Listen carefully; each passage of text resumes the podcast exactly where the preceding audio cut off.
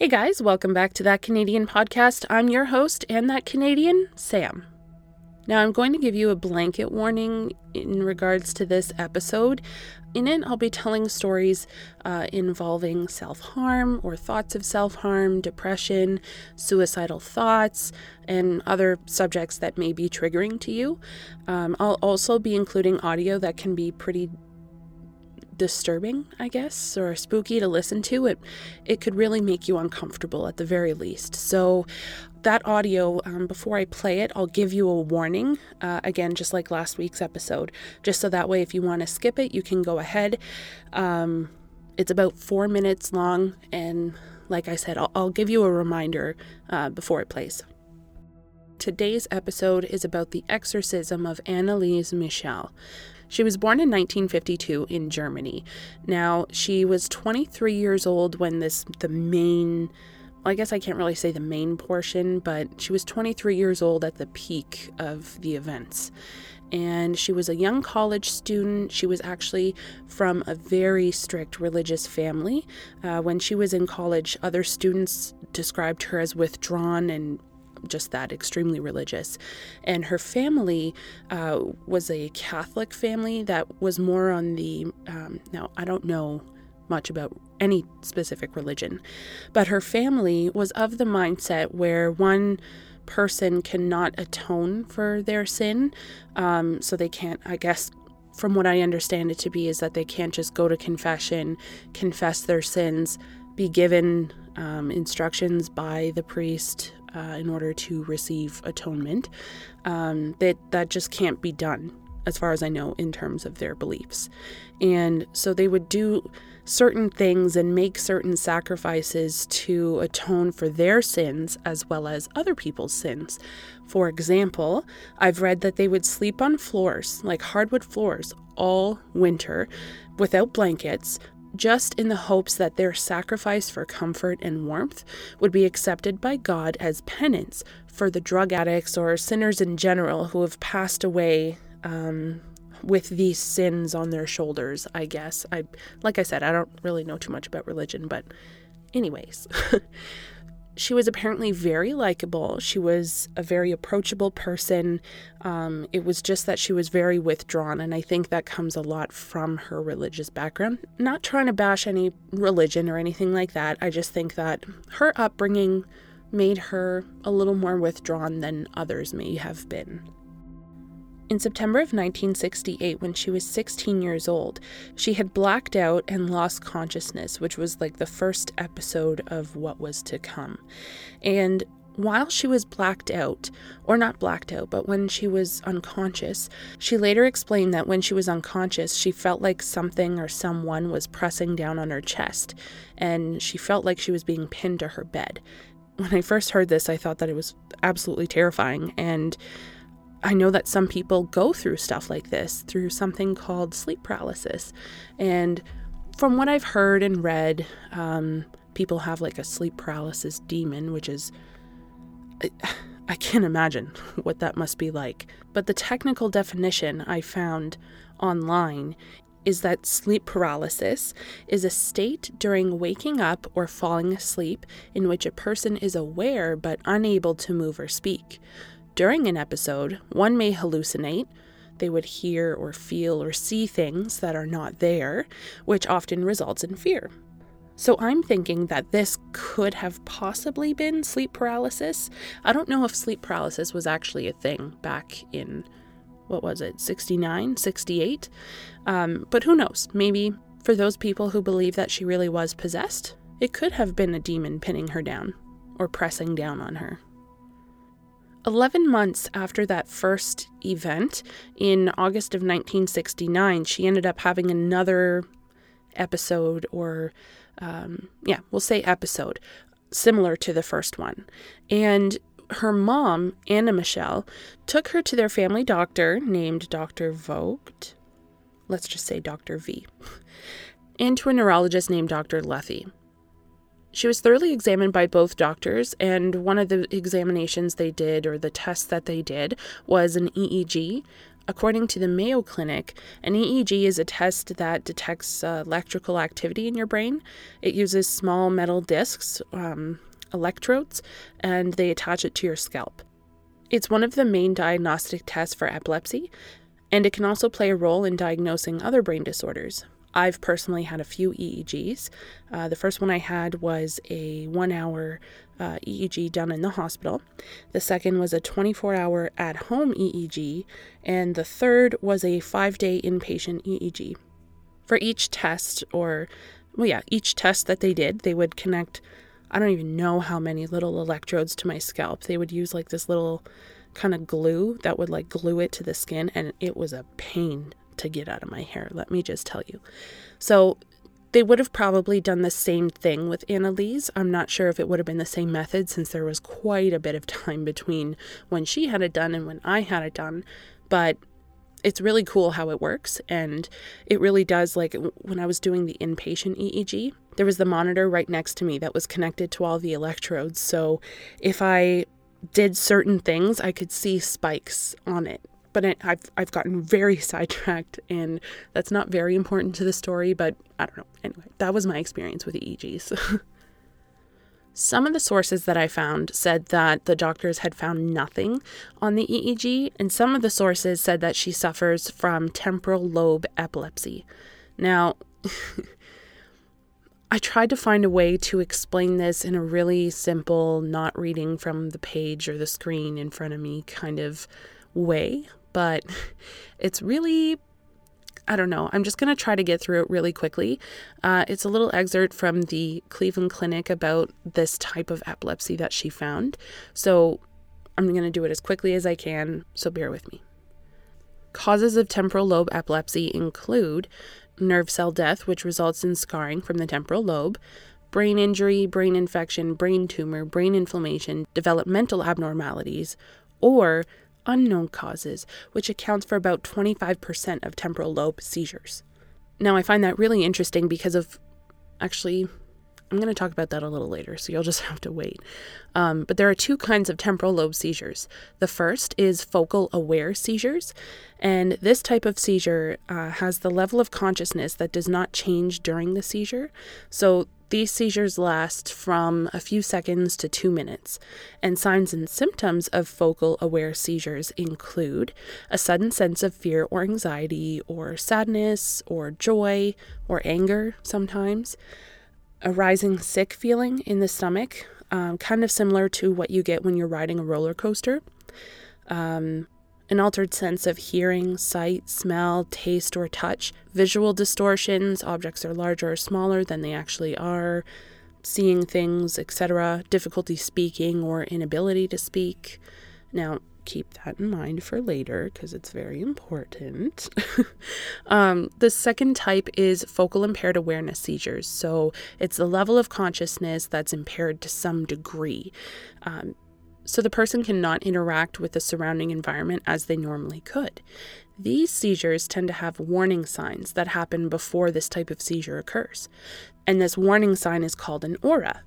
The aura is actually considered to be a seizure itself. It's a focal aware seizure that, in this case, has progressed to a focal impaired awareness seizure. These types of seizures can last from 30 seconds to 2 minutes. Signs and symptoms of focal impaired awareness seizures include staring, repetitive behaviors and movements of the hands, such as fidgeting, picking motions, uh, and of the eyes, which could be excessive blinking, and of the mouth, which is like lip smacking, chewing, swallowing, etc. There's also confusion, unusual speech, which is altered ability to respond to others, and brief loss of ability to speak, read, or comprehend the spoken word. Now, like I said, I know that's a lot to take in, but it's helpful information for you, the listener, to decide if it really was temporal lobe epilepsy. I think maybe that if she wasn't possessed, she could have had both types of epilepsy. Now, I'm not sure if that's medically possible, but there's symptoms in both types that could apply to her in the situation and behaviors that she exhibits. Now, with all that medical stuff out of the way, let's get to the story. The doctors had guessed that it could have been a type of seizure, but they didn't really have anything very definitive. And in 1970 and 1972, she had a couple more of these seizures, if that's what they really were. But I'll just say similar episodes because we don't know for sure if it was seizures or not, like I just said. After seizure number three in 1970, she was prescribed an anticonvulsion medication or anti seizure medication, or both, actually. I think she was prescribed both. And after each seizure, that's hard to say together, each seizure, they performed another EEG and all of which came back normal with some mild irregular patterns, but nothing definitive. So, again, nothing would completely explain what's going on with poor Anneliese. At one point, she was admitted into a psychiatric hospital, and it was there that she was diagnosed as neurotic, and I believe she was put on medication for that as well. In the spring of 1973, things got weird. She began to hear knocking sounds in her bedroom, and what's unique about this, or different about this, is that it wasn't just her who was hearing it. Her sisters actually heard it as well. And this can actually disprove any non believer's arguments that they were just in her head, because of the fact that her sisters heard them too. That being said, her sisters didn't hear everything that Anneliese was claiming to hear. An example would be that Anneliese was hearing all these voices, different types of voices, and she was also seeing people's faces change in front of her from the people that she knows to demonic, terrifying faces, and again, damning her to hell. Her mom, Anna, noticed that Anneliese was staring intently at a statue of the Virgin Mary, and when she did this, her eyes went completely black. Now, in my last episode where I talked about the black eyed kids, I had said that um, if it really was possession or whatever that made the kids' eyes go completely black, why don't we hear about it more in other stories of possession or other movies or whatever? And I did say in that episode that in the exorcism of Emily Rose, her eyes did go completely black. But here's the caveat to that statement that kind of proves my theory that I previously stated. And it's that, yes, in the movie of the exorcism of Emily Rose, her eyeballs, eyeballs, do go black completely, just like the black eyed kids. But in the pictures I've seen of Anneliese during her exorcisms, I never actually saw her eyeballs, but the skin around her eyes looked like an actual black eye, like you would get in a fight. So I believe that that's what they meant, um, or that's what her mom meant when she said that the eyes went completely black. It's, I think it was more so bruising around the eye than the eyeball itself that went black, but I digress. In September of 1973, she was visiting her neurologist, and that's when she shared with him that she was having these visions of people's faces turning into these demon faces and tormenting her, damning her to hell. And she also told him that she felt like the devil was inside of her. Her mom told the neurologist everything, everything that was going on that Anneliese either left out intentionally or unintentionally, I don't know, but her, her mom shared all of the details. And she was adamant that he told her that she needed to consult a religious official, which he actually later denied saying. The family did what the doctor told them to do. They found a priest, and uh, the man they ended up calling was Father Alt. Now, at this point in time, it was extremely frustrating for Anneliese, and she ended up falling into a really deep depression. And despite her religion and her religious beliefs, she was contemplating thoughts of suicide because of what was going on, and she felt like she couldn't escape it. And if she really was possessed, maybe it was one of the demons inside her that was telling her she needed to do that. But either way, she was very depressed, understandably so, because you're going through all of this and you have no answer as to what's going on or how to stop it. In July of 1975, her behavior just it went to a whole nother level of weirdness and it was even more concerning to her family and to her doctors. She was hardly sleeping. She would do things like eating spiders or coal. She would bite the heads off of birds. Um, she would bark like a dog. I think they, I think I read somewhere that she went under a table and barked like a dog for two or three days or something like that and acted like a dog. Uh, she would do things like lick her urine up off of the floor, and some sources even say that she had superhuman like strength. she threw her sister across the room like she was a, a rag doll or something, and she would do 400 squats a day. 400 squats a day, breaking the bones and ripping the tendons in her knees. She would destroy any religious paraphernalia in the room, like crucifixes, pictures of the Virgin Mary statues, and whatever other paraphernalia that was in the room. The priest that the family originally contacted, Father Alt, actually contacted another priest. His name was Father Rodewyk, and he was actually considered an expert in exorcisms, and he was convinced that she was possessed. And together they consulted with a bishop named Josef Stangl, who then approved the exorcism, or exorcisms. I'm not sure if it was the first exorcism or all of the exorcisms, but at least one was performed by a priest named Father Renz. And the date that I found that was consistent across all sources was that on September 24th, 1975, is when the first exorcism rite was performed. Now, Father Renz allowed some of the exorcism sessions to be recorded, and this is where I'm going to put the audio recordings in. The first clip you're going to hear is her talking normally, and the following clips are her talking while the exorcism is taking place. And uh, I'm not quite sure at what point her talking was recorded, but like her normal t- speech was recorded. But I believe it's during the time between exorcisms when she was quote unquote acting normally. But this is where that warning comes in. Uh, the audio is probably going to be disturbing to some people and um, it's approximately four ish minutes long. So if this is triggering to you or you think this may be triggering to you in any way, just skip ahead uh, about four minutes. Ja, ich, will auch für die anderen leiden, damit die nicht Hölle kommen so. Aber dass das dann so schlimm ist und so grausam so furchtbar, nee. Das, das denkt man leiden, das ist so, so leicht Sache, wenn es dann wirklich schlimm wird, da will man überhaupt nicht mehr, da will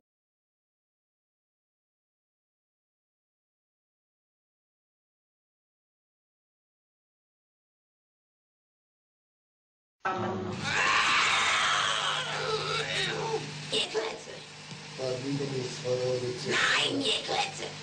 Und dann machen mir Klötze. Oh, und dann will er nicht. Oh, ich. Oh. Sind wir schon drei? Ah, wie, wie, wie, wie. Was ist so eine Scheiße?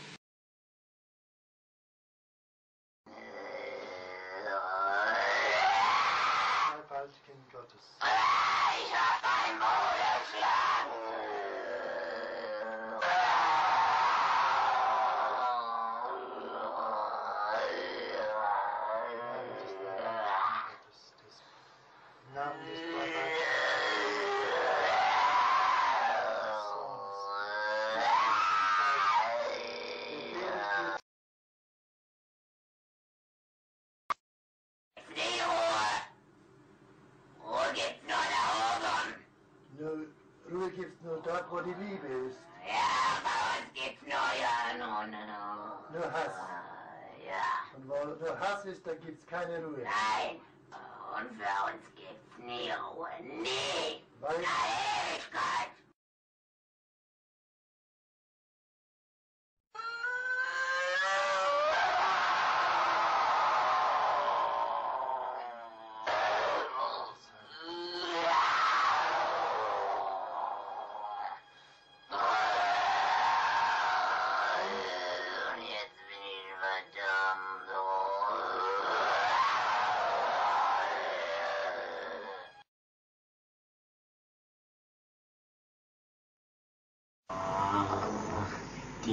müssen in eigenen Seminaren ausgebildet werden, die dürfen nicht auf die anderen Universitäten.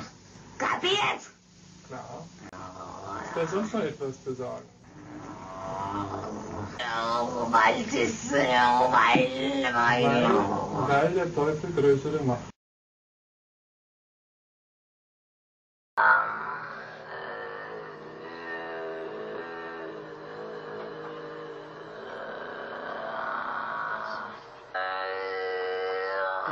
Namen deiner seligen Jungfrau, im Namen Jesu, befehle ich dir auszufahren, diese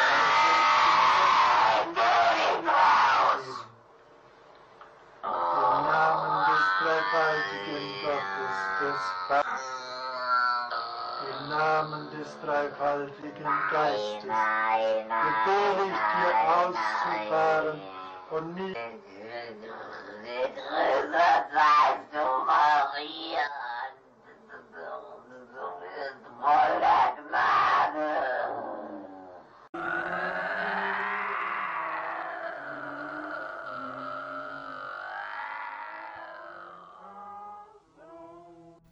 I'm going to be completely honest with you.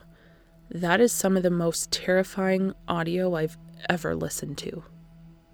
I I only listened to it a couple of times and not even all the way through. I just honestly I just listened to it all the way through probably once just to make sure it was something I really wanted to include in this episode, but wow, it's it's scary for me. I don't I don't know if it scares you, but maybe you're just like a really brave person. I don't know. In theme with inconsistent information, there were only 42 recordings made in total, and other places say that there was a recording for each exorcism, which came to a staggering 67 total exorcisms. During one of the exorcisms, I don't know if it was one or two, but during one of them, she was asked which demons were inside of her, which which ones were overtaking her, and she named several. I think she named six or seven, and I'm not comfortable saying their names. Um, with how terrifying that audio was, I just I don't even want to go there. I don't want to try it.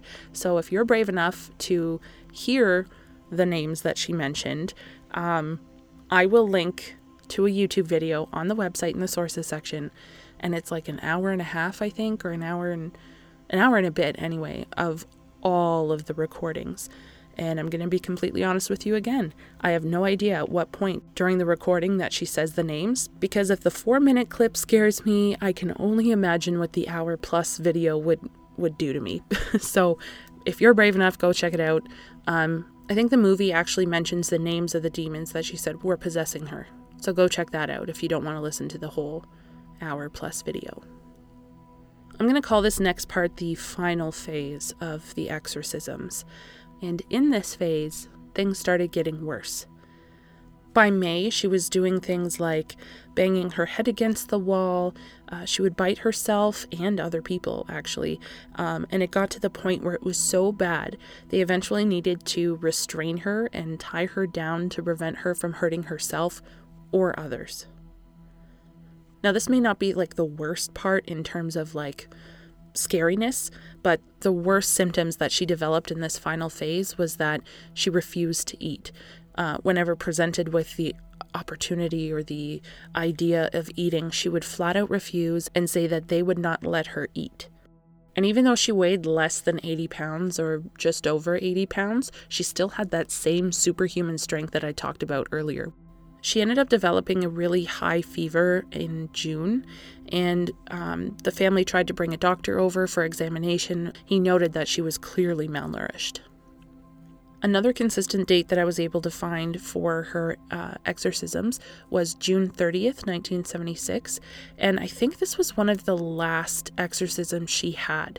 And it was during this exorcism that she didn't say anything except for please, absolution. The morning after the exorcism, her family went into her room to check on her and see if she had gotten any better or if she needed anything. Maybe she would eat food that day and that's when they discovered that she had passed away sometime during the night. Now, there's a lot of debate on how things were handled in her case.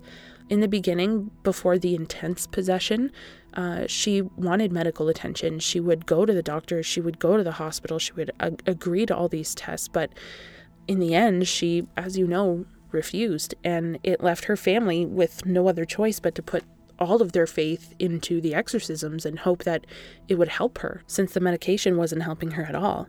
And in the end, her death was caused by starvation, and after 67 exorcisms, the stress that the body went through plus not eating, it makes sense.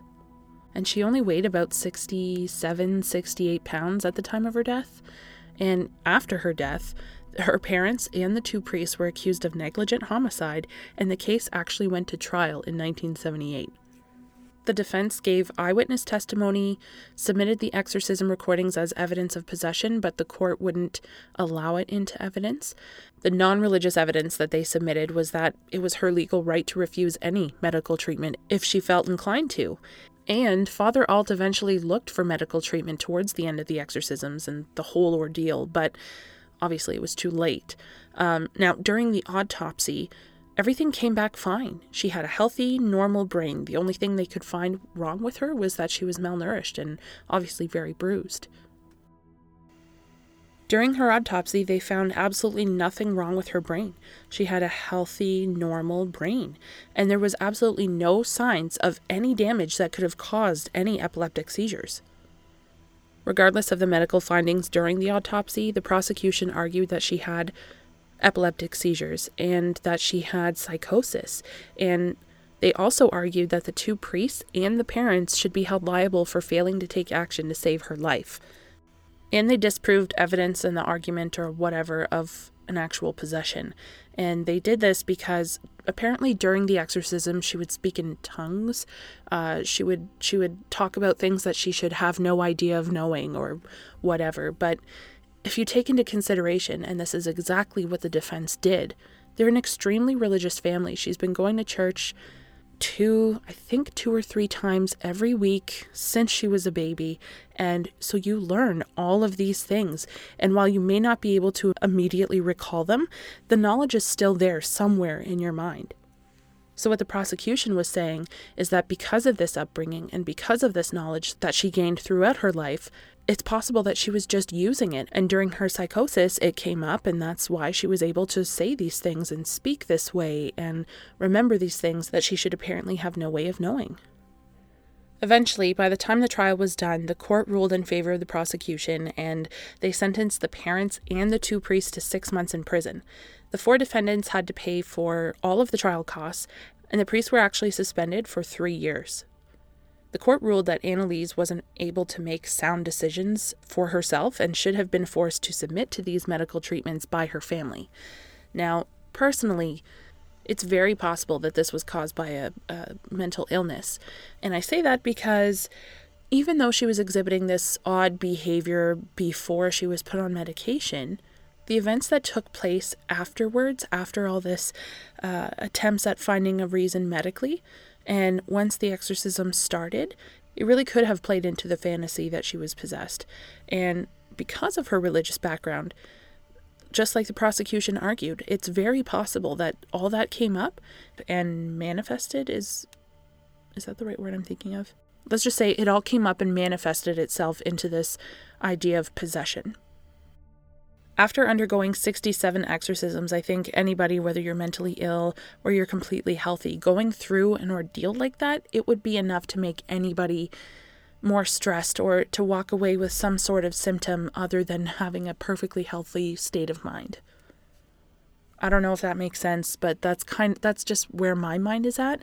But personally, I think I don't know, like there is enough evidence to support mental illness, but there's also evidence to support that it could be something else. Regardless of whether she was possessed or not, I, I definitely think that they should have uh, intervened medically. Um, yes, I agree. It's her body, it's her right to uh, deny any medical treatment, but I think it comes to a point where when when the damage that's being done to your body starts becoming severe or life threatening in this case, medical intervention against her will was definitely necessary because even if they were insistent on continuing with the uh, exorcism, couldn't they have continued it in a hospital? Like, is not there Catholic hospitals where this could have actually happened, where where this could have been done? I don't know. I really don't know whether or not it was it was an actual possession. The sounds from the recordings, it's absolutely terrifying and it's enough to convince me that she really was possessed. Is it possible that she was possessed and had a mental illness? I don't know. But what do you think happened? Do you think she had a mental illness or epilepsy or sleep paralysis or a mixture of everything? Or was she possessed? Did she really have six or seven or more demons inside of her controlling her and making her sick? If you think you have an answer or a really good idea or theory, let me know. Hit me up on any of my socials. On Instagram, you can find me at That Canadian Podcast. I do have a Facebook page now. All you have to do is type in That Canadian Podcast. You'll see the picture of my logo, and you can type your theory for today's episode on there. Or you can go to the website, thatcanadianpodcast.ca, and find today's episode, leave a comment, tell me what you think there. And if you really felt inclined, you can send me an email, thatcanadianpodcast at gmail.com, and we can discuss it more in depth there. Now, my next episode is also going to be along the same lines of today's episode, but it's going to be a little bit more personal. That actually sounds more dramatic than I mean it to, but I do have some personal experiences when it comes to the next topic I'm covering. So make sure you tune in for that one because when I say it creeped the hell out of me, I really do mean it. And I have proof, video evidence of why I got creeped out. And that brings us to the end of today's episode. Thank you so much for listening. And if you're new here, hello, welcome. Thank you for stopping by. I hope I see you again next time. Or I hope I can speak to you again next time. Yeah, I hope I can speak to you again next time. This has been That Canadian Podcast. I am that Canadian, and stay safe out there.